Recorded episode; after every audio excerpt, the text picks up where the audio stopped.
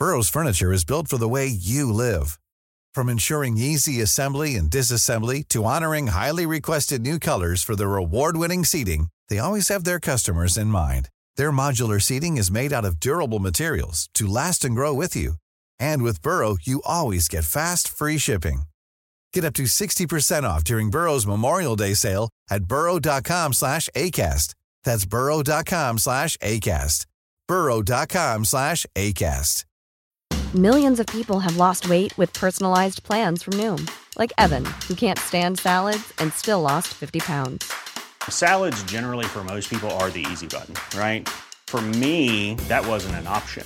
I never really was a salad guy. That's just not who I am. But Noom worked for me. Get your personalized plan today at Noom.com. Real Noom user compensated to provide their story. In four weeks, the typical Noom user can expect to lose one to two pounds per week. Individual results may vary.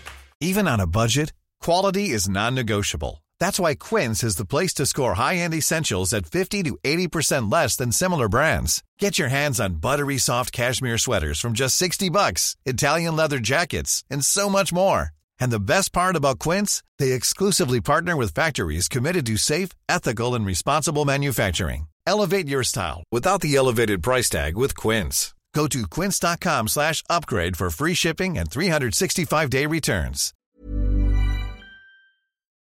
Palmemordet, Christer A. GH, del 14. Sveriges statsminister Olof Palme är död. 90 000. Ja, det är mord på Sveavägen.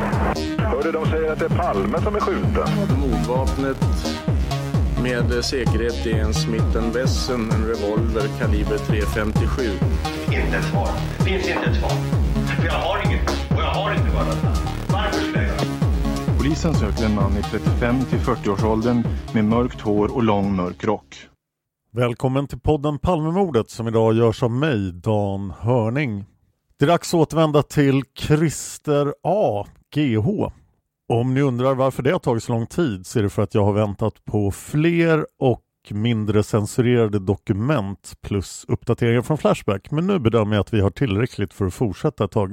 Om du är en användare av Facebook så rekommenderar jag Facebookgruppen FUP och övriga handlingar. Det är den som ligger som bas till Palmordsarkivet och det är den som gör dessa avsnitt möjliga. Tack så mycket till den Facebookgruppen.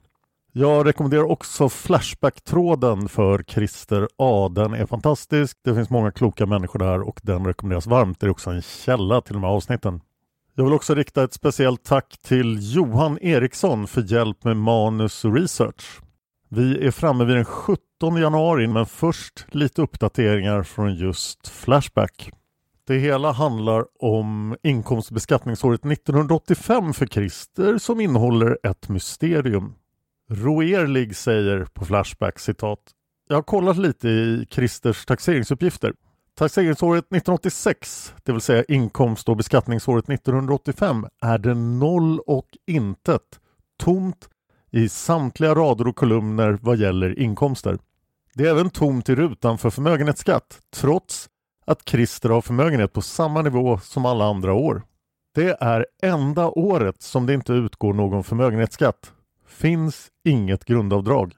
Tomt i rutan för kapitalinkomster, inte ens ett underskott.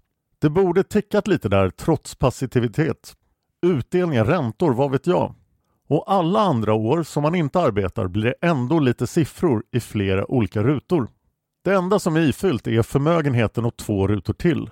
Var det möjligt att förekomma i tillvaron och göra ett så ringa avtryck i den då så krångliga taxeringen? Och varför skulle Christer 1985 totalt upphöra med all verksamhet som sätter något avtryck? Han är fullt igång med skyttet, han går på fotopromenader och han anmäler sig till en kurs i historia. Även om det finns indikationer på att han är instabil vid den här tiden.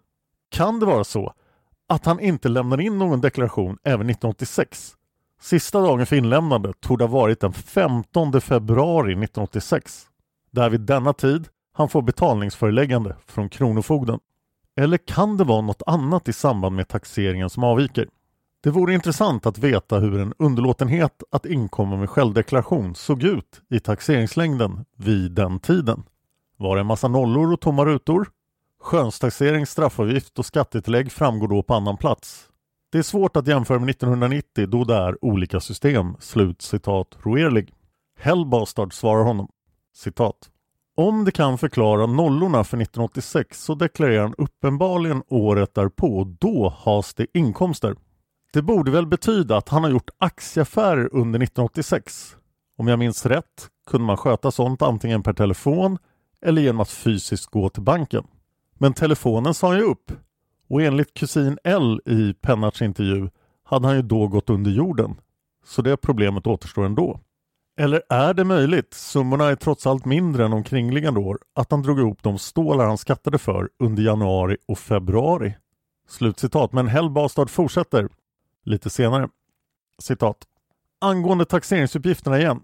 Om man jämför inkomsterna för 1986 med de närmast omkringliggande åren så tjänade han under det året ungefär vad han normalt gjorde på sju månader.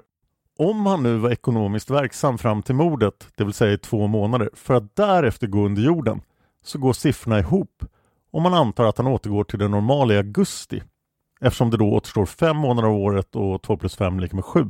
Slutcitat. Hellbastad fortsätter senare, citat. Jag har varit i kontakt med Skatteverket. Där säger man att Christers nollinkomst för taxeringsåret 1986 omöjligen kan ha att göra med att han inte deklarerade, vilket har spekulerats i här. Då skulle han, precis som man skulle tro, ha blivit sköntaxerad.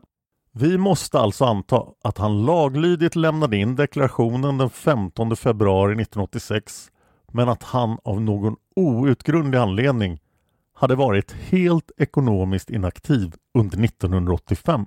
På min fråga förnekar Skatteverket också att inkomst av tjänst på något sätt kan inkludera aktiespekulerandet utan att det är precis vad det låter som. Med andra ord skulle Christer ha haft någon för oss okänd anställning under 1986 och 1987. Börsklippandet hamnade istället under tillfällig förvärvsverksamhet, en post som är betydande 1988 men noll året därpå. Slutligen frågade jag Skatteverket om hur han kunde ha avdrag när inkomsten var noll och där fick jag det lite goddag yxskaft liknande svaret att det kunde man inte. Trots att precis det gäller för inkomståret 1985. Då ser det ut som vi har två kristenmysterier att grunna på. 1. Varför gick han under jorden, åtminstone i ekonomiskt hänseende, 1985 medan han var ekonomiskt aktiv 1986? Det är ju ett år för tidigt ur vår synpunkt. Och 2. Vem i hela friden jobbade Christer för 1986 och 1987? Slutcitat. Lookalike frågar om Christer deklarerade inkomst av tjänst taxeringsåren 87 och 88. Hellbastard svarar citat Jepp, 14 721 respektive 25 231 kronor tydligen. Jag skrev en andra gång till Skatteverket efter att förra gången ha glömt fråga om hans uteblivna förmögenhetsskatt. På den punkten blev svaret bara att man inte hade någon förklaring till den saken. På Roelis förslag frågade också om man kunde tänka sig någon form av skatteplanering och om avdragen. Skatteplanering vill man inte ta ställning till. Minns inte om det också var på inrådan av Roelig, men Christer hade alltså avdrag för det år 1985 då han inte hade någon inkomst. Här blev svaret att, så citat Skatteverket, allmänna avdrag för underskott i förvärvskälla inbegriper premie till pensionssparande, underskott av kapital och skuldräntor som inte hänför sig till fastighet. Slutcitat. Det som togs upp som allmänna avdrag som inte avser underskott i förvärvskälla gällde om man ägde småhus, vilket ju inte är aktuellt här, men likväl drogs det av. Jag vet inte om det, vi blev så mycket klokare av det, säger Hellbastad. Mysteriet med att Christer tydligen hade inkomst 1986 men inte 1985 kvarstår.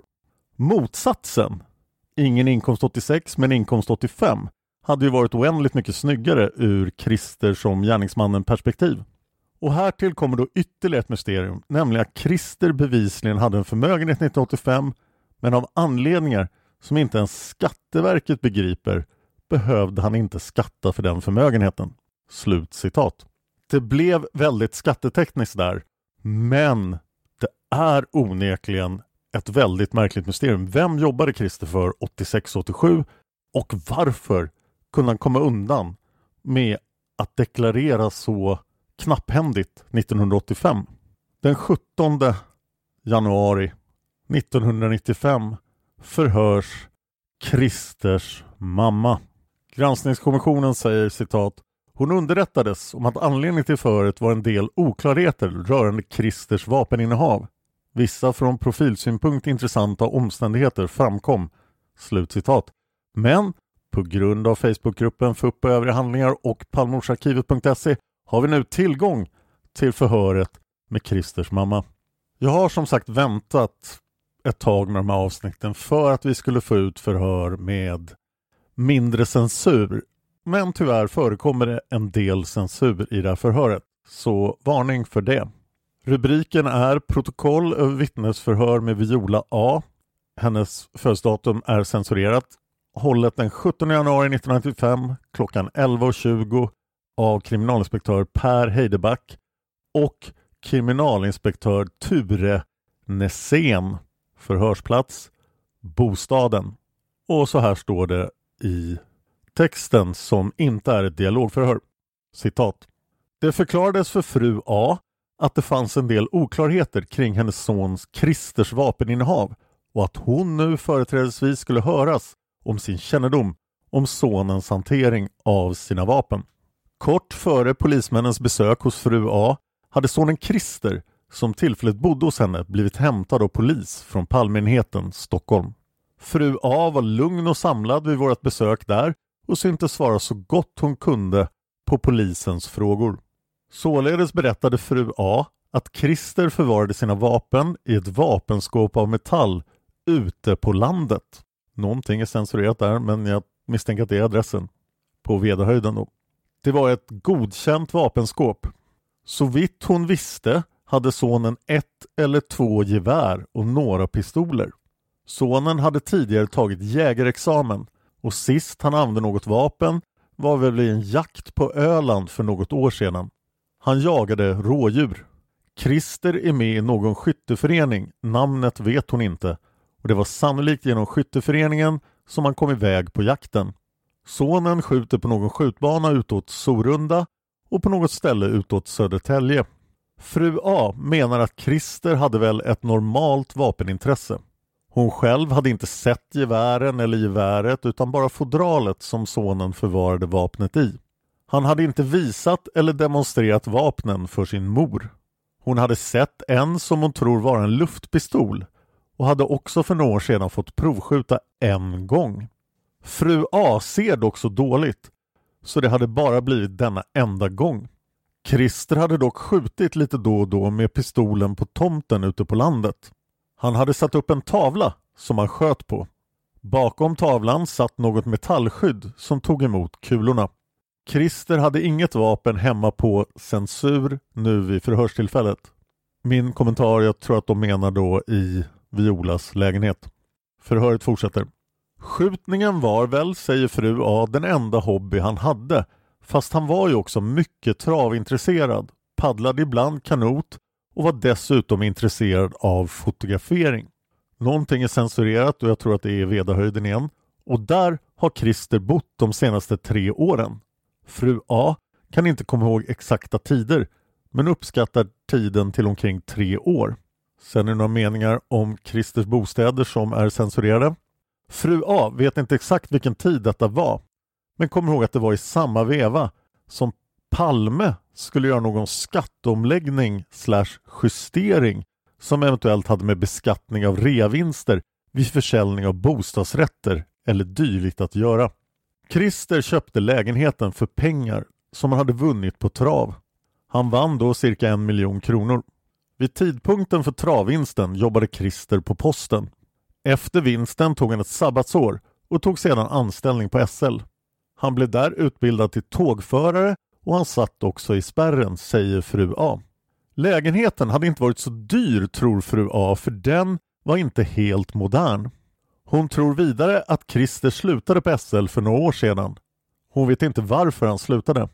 Hon har inte frågat och Christer har heller inte berättat varför. Vid någon tid under Christers anställning på SL hade han, och här är tre rader censurerade. Beträffande Christers umgänge med andra människor kunde fru A berätta att sonen aldrig har visat upp någon flickvän. Han har heller aldrig pratat om någon fästmö eller annan kvinna. Han är egentligen en enstöring, berättar fru A om sin son. Sen är tre och en halv rad censurerat. Fru A tror inte att Christer hade något politiskt intresse. Hon vet att han inte är förtjust i Socialdemokraterna. Christer hade den uppfattningen att folk skulle lära sig att klara sig själva. Därmed menade han att regeringen betalade ut alldeles för mycket bidrag. Christer har aldrig pratat politik i någon djupare mening så vitt är känt för modern. Christer har aldrig uttryckt sig i hatiska ordalag eller uttalat hot i dessa sammanhang. Nu kommer ett stycke som är väldigt censurerat men jag ska försöka tolka det åt er. På direkt fråga om sonens humör och temperament uppgav fru A att censur. På fråga om fru A kunde lämna något exempel på ett sådant tillfälle då sonen så att säga tappat humöret berättade hon följande. Och sen är åtta rader censurerade. Men jag tolkar det som att hon uppgav att han hade ett humör där han kunde tappa sitt temperament och att exemplet hon berättar är fallet med sparken på hunden som vi har tagit upp här i podden. Förhöret fortsätter. Tappa humöret kan väl alla göra någon gång, tycker fru A, som inte kan komma på några andra tillfällen då Christer har visat ett dåligt humör. Nej, säger fru A, annars är han så snäll och god. Hon uppger på fråga att hon aldrig vid något tillfälle varit rädd för sonen. Hon berättar istället hur snäll han är. Och sen är fyra rader censurerade. Återkommande till frågor om Christers vapen uppger fru A att hon själv inte vet skillnaden på pistol och revolver. Sist hon såg Christer hantera ett vapen var sommaren 1993. Under 1994 låg hennes man mestadels på sjukhus och hon har inte varit på landet så mycket. Då sköt Christer med luftpistolen. It's that time of the year. Your vacation is coming up. You can already hear the beach waves, feel the warm breeze, relax and think about work. You really, really want it all to work out while you're away. Monday.com gives you and the team that peace of mind. When all work is on one platform and everyone's in sync, things just flow wherever you are. Tap the banner to go to Monday.com. Mother's Day is around the corner. Find the perfect gift for the mom in your life with a stunning piece of jewelry from Blue Nile. From timeless pearls to dazzling gemstones, Blue Nile has something she'll adore. Need it fast? Most items can ship overnight. Plus, enjoy guaranteed free shipping and returns. Don't miss our special Mother's Day deals. Save big on the season's most beautiful trends. For a limited time, get up to 50% off by going to Blue Bluenile.com. That's Blue Bluenile.com. Burrow is a furniture company known for timeless design and thoughtful construction and free shipping, and that extends to their outdoor collection. Their outdoor furniture is built to withstand the elements, featuring rust-proof stainless steel hardware, weather-ready teak, and quick-dry foam cushions. For Memorial Day, get 15% off your Burrow purchase at burrow.com slash ACAST and up to 25% off outdoor. That's up to 25% off outdoor furniture at burrow.com slash ACAST. Detta vapen förvarades i en kartong av frigolit storlek cirka 40 gånger 30 cm, eventuellt med något lock av papp. Hon kan inte beskriva locket. Hon har inte sett eller lagt märke till några andra vapenkartonger eller askar av något slag. Vid frågan om det andra vapnet säger nu fru A att hon inte vet med sig att det funnits ytterligare pistoler. Det andra vapnet, om det nu har funnits ett sådant, har i vart fall fru A aldrig sett. Hon har aldrig själv tittat in i vapenskåpet. Hon har ingen nyckel till det. På fråga om fru A kan erinra sig hur och när hon fick reda på att Olof Palme hade blivit skjuten berättar hon följande. Hon vill minnas att hon fick reda på det genom TV, antingen på natten eller tidigt på morgonen den första mars. Hennes man var hemma och låg och sov. Hon själv alltså hemma i bostaden. Christer bodde vid den här tiden inne i Stockholm. Fru A hade ingen särskild kontakt med sonen med anledning av det som inträffat såsom till exempel att denne skulle ha ringt hem till föräldrarna och samtalat om saken. Annars träffades de regelbundet vid den här tiden. Ibland hade de telefonkontakt. Ibland kom Christer och hälsade på och så träffades de ute på landet. De hade så vitt fru A kan bedöma en allmän god kontakt med varandra. Christer uppträdde som vanligt och fru A kan inte erinra sig att de överhuvudtaget kommenterade mordet på landets statsminister. I vart fall är det inget som hon idag kan komma ihåg. Förhöret slut klockan 12.15 Stockholm som ovan Per Heidebäck, kriminalinspektör. Förhöret var alltså 55 minuter långt. Turen är sen var närvarande och det skedde samtidigt som Christer var inne på det förhör som ni hörde i slutet av det förra avsnittet. Nästa dag, onsdagen den 18 januari 1995, ringer Christer till sin bror KA. Exakt vad som sägs i det samtalet ska vi återkomma till i förhören med KA. Samma onsdag ringer Christer också den före detta ordföranden i skytteklubben. Det kan ha varit vid ett annat tillfälle under vecka 3 1995. Christer och brodern KA träffas också i KAs bil och då berättar Christer att han hade influensan vid tiden för Palmemordet. Men som sagt, mer om det i förhöret med brodern KA. Granskningskommissionen berättar om en händelse från torsdagen den 19 januari 1995. Citat. Den 19 januari företogs en vallningsliknande åtgärd med Torsten S. Och min kommentar Torsten S var alltså den personen som trodde att han hade förhört Christer tidigare.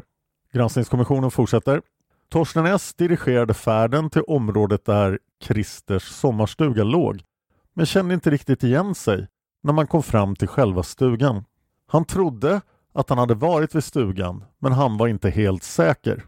Under besöket erinrade han sig att det troligen gått till så att han först kommit till fel ställe, en stuga som ägdes av en person med samma namn som Christer A. Han fick kontakt med en kvinna som förklarade att det fanns ytterligare en Christer A som brukade vistas i en sommarstuga. Torsten S trodde att kvinnan på något sätt varit behjälplig med rätt adress, eventuellt genom att vid senare tillfälle återkomma med adressuppgiften. Torsten S var säker på att han hade träffat någon vid sommarstugan och att denne inte var identisk med Christer A som han alltså hade konfronterats med vid det nyss nämnda mötet då Christer hördes den 17 januari. Torsten S uppgav att han trodde att han hade skrivit något om samtalet med kvinnan. Någon sådan anteckning finns dock inte registrerad. Däremot synes det ha varit utrett att Torsten S inte har framfört någon påminnelse till Christer A. Slut citat granskningskommissionen. Och man måste ju bara återigen förundras över hur lite koll Palmeutredningen har på det mesta. Granskningskommissionen säger följande citat. Fredagen den 20 januari 1995 klockan 11 besökte Palmeutredningen Christer i sommarstugan. Christer lämnade vid detta tillfälle namnen på en del bekanta i den skytteklubb som han var medlem i. Dagarna härefter förhördes tre personer som bott grannar med Christer. Ingen av dem mindes Christer. Vidare förhördes personer i skytteklubben. Enligt dessa var Christer en särpräglad person. Han var vidare mycket intresserad av skytte och en tävlingsmässigt mycket duktig skytt." Slutcitat. Mitt intryck är att vi inte har alla de här förhören som omnämns här, men vi har förhöret med Christer och förhöret med den före detta ordföranden i skytteklubben. Och vi börjar med förhöret med Christer A. Detta är i avsnitt IVA, löpande nummer 16636F. Polismyndigheten är RKP och utskrivsdatum är den 23 januari. Det vill säga de verkar inte ha skrivit ut det här förrän på måndagen då. Protokoll över förhör med Christer A. Förhöret hållet den 20 januari 1995 i början klockan 11.00 i Christers sommarstuga. Förhörsledare kriminalinspektör Ola Boja och Per Heidebäck, RKP A. Besöket hos Christer A föranleddes av hämtning av kvarglömd ficklampa. Christer A tillfrågades om eventuellt hölster till Smith Wesson-revolvern. Han berättade att han haft ett svart läderhölster av obekant märke som var utfört med ett lock som kunde stängas över vapnets kolv. Christer brukade ha sin revolver i detta hölster. Han kan tänka sig att hölstret lämnades med då han sålde revolvern. Han är dock inte säker på detta och har inga bestämda minnesbilder. Christer tillfrågades vidare om han kunde minnas det sista tillfället då han sköt med aktuell revolver. Han uppgav att han har ett bestämt minne av att han provskjutit vapnet efter det att det hade varit inlämnat för reparation, vilket inträffade för massor med år sedan. Han kan dock tänka sig att han har skjutit med vapnet vid något senare tillfälle, men är inte säker på när. Säker är dock att det var för ett antal år sedan. Han berättade att han huvudsakligen använde sin Hemmerlipistol vid tränings och tävlingsskytte. Han använde aldrig revolvern vid någon större tävling men använde den vid tillfällen vid klubbtävlingar. Christer ger överhuvudtaget ett intryck av att inte vara särskilt intresserad av revolvern. Christer underrättades om att anledningen till besöket var kompletterande frågor. Christer tillfrågades om sitt förhållande till den före detta ordföranden i skytteklubben. Christer uppgav att de brukade träffas då och då och att han hade besökt denne i dennes stora lägenhet i Stockholm vid flera tillfällen. Däremot har Christer inte besökt personens landställe. Några ord är här censurerade. Det är förmodligen adressen till landstället. De har träffats kanske varannan månad, mest sommartid. Tidigare när Christer hade motorbåt har de gjort resor i skärgården. Christer brukar ringa den före detta ordföranden i skytteklubben från tid till annan och berättade att han senast hade talat med honom under vecka 3 1995. Christer tillfrågades vidare om sitt förhållande till den höjning av omsättningsskatten på aktieaffärer som genomfördes under 80-talet. Han berättade att höjningen på 1% drabbat honom på samma sätt som andra placerare. Det var en förarglig belastning men betydde inget avgörande. På frågan om vilket år höjningen genomfördes svarade Christer 1986. Under förhöret uttryckte Christer irritation över att han var skuggad och övervakad samt att hans telefon avlyssnades. Han berättade att en man på bussen mot Västerhaninge hade tittat på honom och sedan stigit av vid en osannolik plats. Vidare hade Christer vid ett besök i Stockholm besökt en McDonalds-restaurang.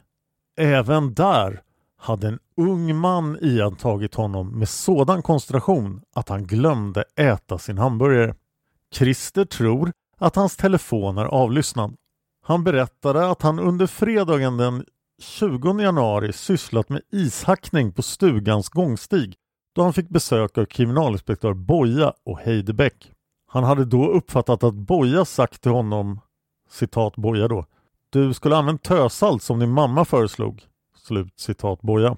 Detta fann Christer bestickande då han strax innan besöket samtalat med sin mor i telefon och hon då just föreslagit användande av salt. Vi försökte förklara att några övervakningsåtgärder inte förekommer från vår sida. Slut citat förhörsprotokollet från den 20 januari 1995. Här känner jag att vi faktiskt måste prata om vad aktieomsättningsskatten faktiskt var eftersom den inte längre existerar. Carl Bildt gjorde sig av med den. Wikipedia säger följande citat. Under åren 1984 till 1991 hade Sverige även en omsättningsskatt, alltså liknande moms, på aktier med mera, i folkmun kallad valpskatt. Resultatet var att omsättningen minskade kraftigt till exempel minskade handeln med räntebärande värdepapper med 80 procent. En stor del av den svenska aktiehandeln flyttades således utomlands. Man tvingades därför att ta bort omsättningsskatten för att få tillbaka handeln till den svenska börsen." Slutcitat. Och då undrar ni förstås varför det heter valpskatt? Jo, det kom från uttrycket finansvalp som myntades 1987, gjordes allmänt känt av Stig Malm och fick ge namn till denna skatt som direkt slog mot mäklarna själva. Mer information från Wikipedia, citat. Skatten avskaffades den 1 december 1991 tillsammans med den ordinarie omsättningsskatten på värdepapper som införs 1983. Omsättningsskattens officiella namn var lag 1983 1053 om skatt på omsättning av vissa värdepapper. Valpskatten tillkom genom regeringens proposition 1987-88-156 om ändringar i lagen om skatt på omsättning av vissa värdepapper. Båda upphävdes av regeringen Carl Bildt. Skattesatsen för, var för aktier 0,5% per köp eller försäljning, alltså 1% per aktieinnehav som man hade köpt och sedan sålt. För optioner var det det dubbla och för räntebärande papper 0,15% per köp eller försäljning. Kring 2011-2012 hade begreppet valpskatt blivit synonymt med alla typer av omsättningsskatt på värdepapper. Vissa EU-länder föreslog då en sådan skatt i hela EU, dock på minst 0,01 procent. Slutcitat. Den 24 januari 1995 klockan 13.00 förhörs den före detta ordföranden i skytteföreningen. Kriminalinspektör Bengt Ödmark håller i förhöret och det är ett dialogförhör. Det börjar. Den före detta ordföranden i skytteföreningen underrättas om att anledningen till samtalet är utredning om ett vapen tillhörigt Christer A. Personen i fråga tillfrågas om han känner denna person. Och vi kommer att kalla den före detta ordföranden i skytteföreningen för A här och kriminalinspektör Bengt Ödmark för Ö. A säger Ja, jag vet vem det är. Det var länge sedan jag såg honom nu. Ö. Vad känner du till om hans vapen i största allmänhet? Hur ofta var han på klubben och tävlade? A. Ja, han har varit med mycket under årens lopp. Men det var ett tag sedan jag såg honom nu. Det är inte säsong nu. Ö. Vad hade han för typ av vapen? Kommer du ihåg det? A det gör jag inte. Ö. Hur pass aktiv var han? Var han ofta med i klubbtävlingar? Ja, ja en hel del har han nog varit med under årens lopp och vunnit något pris någon gång ibland där. Jag tror jag sett i listor att han har vunnit något pris någon gång ibland där. Ö. Ja, det kanske framgår av anteckningen hos klubben. Ja. Ja, det ska väl finnas någonstans, men vi har inga listor på vilka som är närvarande på vanliga skjutningar och sånt där. Ö. Nej, det förstår jag, men eventuella resultat över klubbtävlingar kanske finns? Ja, ja det kan finnas, men nu är jag revisor i klubben. Det var länge sedan jag var ordförande. Och här uppger A vem som är ordförande i klubben nu. Ö frågar Hur uppfattar du honom som person? Jag tänker nu på Christer A. A svarar Ja, det är inget speciellt med honom. Jag känner honom inte närmare bara, men jag vet ju vem det är. Jag har ju sett att han har varit här i många år. Ö. Hur länge har han varit medlem hos er? Ja, ja det är länge sedan det. Det är väl, skulle jag tro, från 70-talet någon gång. Här lämnar för dialogform och blir istället anteckningar och det står följande. På ytterligare fråga om resultat vid tävlingar uppger A att det finns klubbmeddelanden med uppgifter om märkesutdelning under årens lopp. Klubben har ju en prisutdelning i december där man delar ut skyttemärken och vinster i klubbtävlingarna. På fråga om det finns redovisat hos klubben vilka typer av vapen som medlemmarna har tillgång till uppger A att sådana noteringar finns ej men de som varit med länge har ju i regel egna vapen. A uppger på fråga om vilken typ av tävlingar klubben brukar organisera att man numera skjuter mest finkalibrigt av ekonomiska skäl. Dock har man haft en grovpistoltävling på våren som för övrigt A själv har instiftat och där man också skjuter med tjänstevapen. Resultaten från dessa tävlingar framgår av klubbens handlingar. Och min notering, ja, de resultaten har ni ju hört tidigare i de här avsnitten. A tillfrågas om han kan erinra sig om Christer A ofta deltog i klubbens tävlingar. A svarar Ja, det har han varit med under årets lopp här. Jag var själv och sköt mycket mera förr vill jag påpeka här nu. Förr i världen gick jag nästan varenda lördag, vår och höst, men så är det inte nu längre. Ö frågar.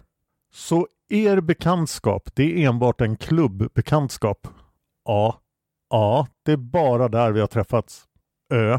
Det är bara där ni har träffats? A. Ja. Ö frågar. Känner du till hans kompisar? Hade han någon klubbkamrat som han umgicks med så att säga? Ja, nej inte speciellt. Det vet jag inte nu. Han verkar lite granna enstöring till naturen. Ö. Ja, jo det kanske stämmer. Men det var ingen särskild. Han kom inte tillsammans med någon utan... Ja, nej. Han hade väl bil själv har jag för mig. Ska han ha vapenlicens eller vad handlar det här om? Ö. Nej, vi håller på med en utredning om ett av hans vapen. Det är inget värre än så. Det är ingen licensutredning. Förhöret går över till anteckningar.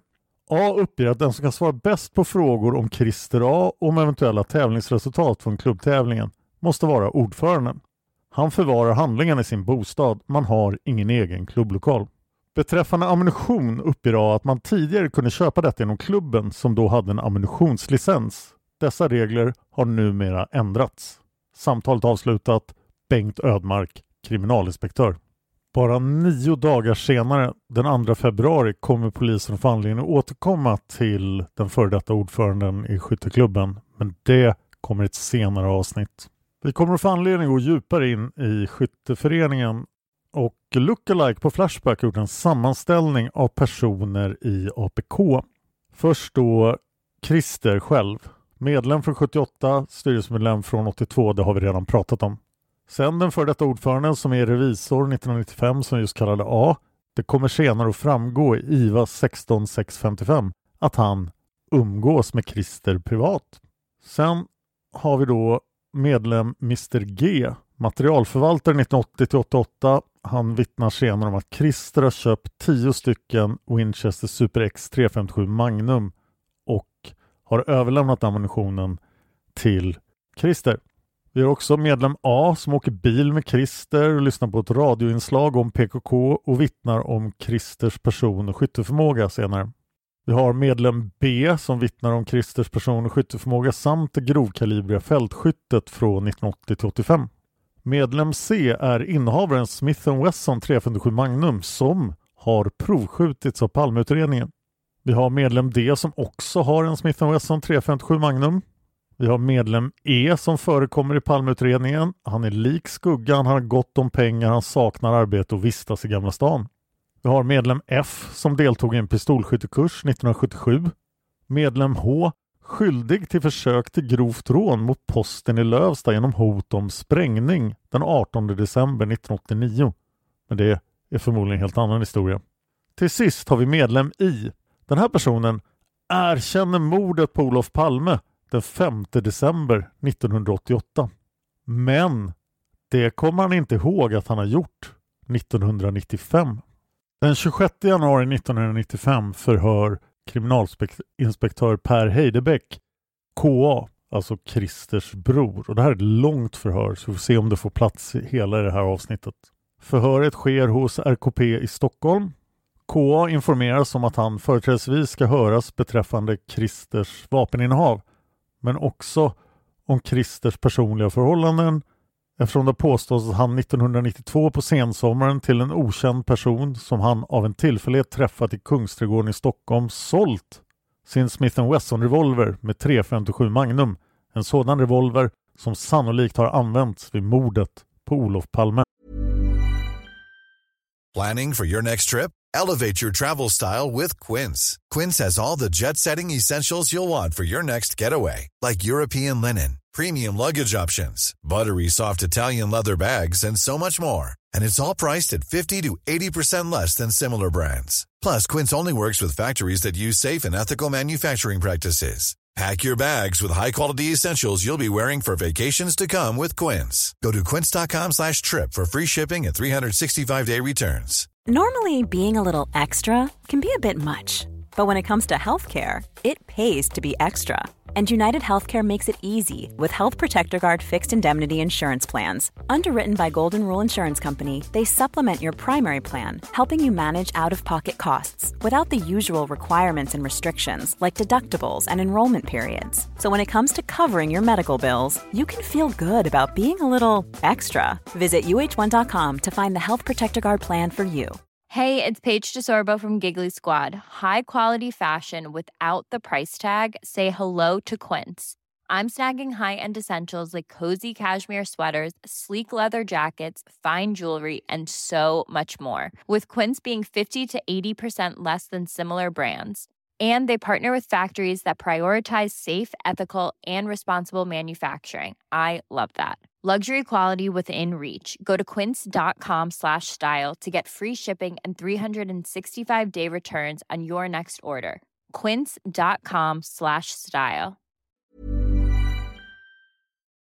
Här är lite censurerat men jag försöker tolka det. På fråga vad som är känt om Christers medlemskap i någon skytteförening berättade KA att han är medlem i föreningen och så vitt KA förstod så är Christer det fortfarande. KA har själv inte vid något tillfälle som man kan erinra sig träffat någon av Christers kompisar i klubben. Sen är någonting censurerat så står det efter det att polisen visat intresse för honom och de har samtalat om det inträffade. Christer hade då nämnt att han träffat någon i klubben runt Lucia-tiden 1994. De hade träffats enskilt och inte i samband med något skytte.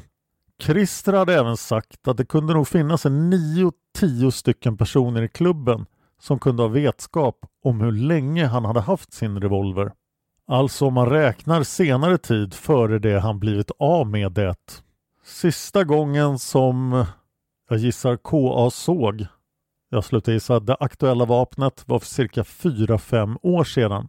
Han hade då gjort sällskap med sin bror ut till en skjutbana mellan Tungelsta och Sorunda. Man sköt vid tillfället i fråga med en älgstudsare samt ett gevär med kaliber 22. Christer hade inte revolvern med sig ut till skjutbanan utan jag gissar förvarade slutgissa vapnet i Christers vapenskåp. Skåpet var monterat i en skrubb. KA hade själv varit behjälplig vid monteringen av vapenskåpet. Det här ovan beskrivna tillfället måste ha varit under sommartid mellan juni och augusti någon gång. KA berättar att han själv inte har något särskilt vapenintresse. Har inga egna vapen. Beträffande Christers vapenintresse berättade KA att denne inte direkt var någon citat vapenbög slutcitat. Han transporterade sina vapen i fodral och väts väskor och la in dem i bilens bagageutrymme då han skulle på skjutning av något slag. KA uppger att han aldrig sett Christer till exempel gå med vapen i hölster. Förresten, säger KA, tvivlar jag på att han hade något hölster. I varje fall har jag aldrig sett något. Christer var mer intresserad av att vara en duktig skytt än själva pysslandet med vapnen. Christer ville aldrig skrodera om sina vapen. Tvärtom hade Christer uttryckligen sagt åt KA att han inte skulle berätta för någon om dennes vapeninnehav. Det var onödigt att någon kände till att Christer hade vapen, tyckte denne. Denna uttryckliga önskan gällde också den dryga miljon som Christer vann på travet. Christer är lite hemlig och gör inget väsen av sig. Christer har inget behov av att hävda sig med till exempel att gå omkring i snygga kläder eller med materiella ting överhuvudtaget. Däremot, om han var intresserad av något och köpte detta skulle det vara bra kvalitet, som till exempel hans vapen och hans kameror. Christer har fyra stora intressen eller hobbys. Det är intresset för fotografering. Han hade en hasselbladare med tre eller fyra tillhörande objektiv samt ytterligare kanske tre stycken kameror av god kvalitet med extrautrustning parentes objektiv slutparentes. Han var intresserad av sin båt, en Flipper 575 eller 525 med trailer. Han for omkring ute i skärgården och tycktes trivas med detta. Christer kunde sitta länge och försöka klura ut kluriga system på travet. Dessutom har han ett stort intresse för aktier. Min notering, det fanns alltså fyra intressen. Det var fotografering, båten, kluriga system och aktier. Förhöret fortsätter. KA kan här påminna sig, efter tidigare fråga om Christers vapenintresse ökat eller minskat, att denne i våras ville låna KAs bil, en Honda. Någonting är censurerat. För han skulle åka och köpa ammunition till någon tävling som han skulle delta i. Vilken typ av ammunition Christer skulle köpa vid tillfället i fråga är för KA okänt. Vid tiden runt 1979 eller 1980 vann Christer drygt en miljon på travet. KA var tillsammans med Christer då han rättade raden. Christer hade blivit alldeles vit i ansiktet och darrande bett KA om att kolla att raden verkligen stämde. Det gjorde den ju och KA kunde bara gratulera Christer till vinsten. Christer har fortsatt att spela på travet och det är KAs uppfattning att det hela har gått runt. Christer har varit hemlig när det gäller att berätta om sina spelvinster men KA vet att han flera gånger, åtskilliga gånger, vunnit belopp mellan 10 och kanske 40 000 kronor. KA har vid dessa tillfällen själv varit med. Vid den här tiden har KA för sig att Christer bor i ett litet censur i Stockholm. Han jobbar på posten Stockholm Ban där han sorterar paket och brev. Efter travvinsten sa han upp sig på posten, gick därifrån och kom inte tillbaka dit. Sen är det mer censurerat angående var Christer bor någonstans men det har vi ju försökt reda ut tidigare i den här serien. Denna lägenhet övertog KA från Christer och flyttade han in där någon gång 1981. Christer själv köpte då lägenheten på Censur i Stockholm. Från Hälsingegatan flyttade han till Censur i Västerhaninge. KA har aldrig förstått varför. Därifrån flyttade han sedan ut till sommarstället. Varför Christer gjorde detta har KA inte haft någon vetskap om tills nu. Nu i förra veckan, onsdagen, berättade Christer för KA om sina misslyckade aktieaffärer. Christer hade väl i princip gjort som de flesta andra, alltså köpt aktier varefter de hade belånats för nya inköp. Min anmärkning, det är verkligen jättepantat. Slutanmärkning. Det gick ju bra på 80-talet då börsen steg, men till slut vände marknaden och Christer liksom många andra började förlora. KA tror inte att Christer misslyckades enbart för det stora kursraset i oktober månad för 3-4 år sedan. För Christer hade även köpt en del utländska aktier, bland annat Philip Morris. Även något företag som tillverkade kattmat samt Christer hade också varit intresserad av Boeing med flera. Christer hamnade därför i en rävsax och flyttade till sommarstället när pengarna inte längre räckte. Christer hade vidare berättat för KA om hur svårt det hade varit att få lägenheten såld, hur det hade trasslat till sig med en mäklare som hade tagit semester, vilket hade fördröjt lägenhetsaffären. Vidare har Christer sålt båten med trailer, sin hasselbladare inklusive objektiv etc. KA hade tidigare varit förbannad på Christer då denne inte ekonomiskt hjälpte till med de löpande utgifterna knutna till sommarstället. Han fick påminnas om obetalade elräkningar och om att överhuvudtaget hjälpa till ekonomiskt. Christer berättade ingenting om sina svårigheter utan hade varit sluten som en mussla. Så vitt KA känner till har Christer i vart fall en pensionsförsäkring på 200 000 kvar. Detta får KA alltså reda på nu i onsdags förra veckan. Efter sin anställning på posten och sin stora travvinst tog Christer ledigt kanske 3-4 år. Christer valde detta själv för att han ville det. Den första tiden var vinsten insatt på banken. Efter ett halvt till ett år besökte Christer banken och fick tips om hur han skulle placera sina pengar för att uppnå en bättre förräntning. Efter att ha varit ledig denna tid, det kanske blev för långtråkigt, säger KA, tog Christer ett tillfälligt jobb på Censur eller korvfabrik. Fabriken låg inne i stan på en för KA okänd adress. Där jobbade han kanske ett år.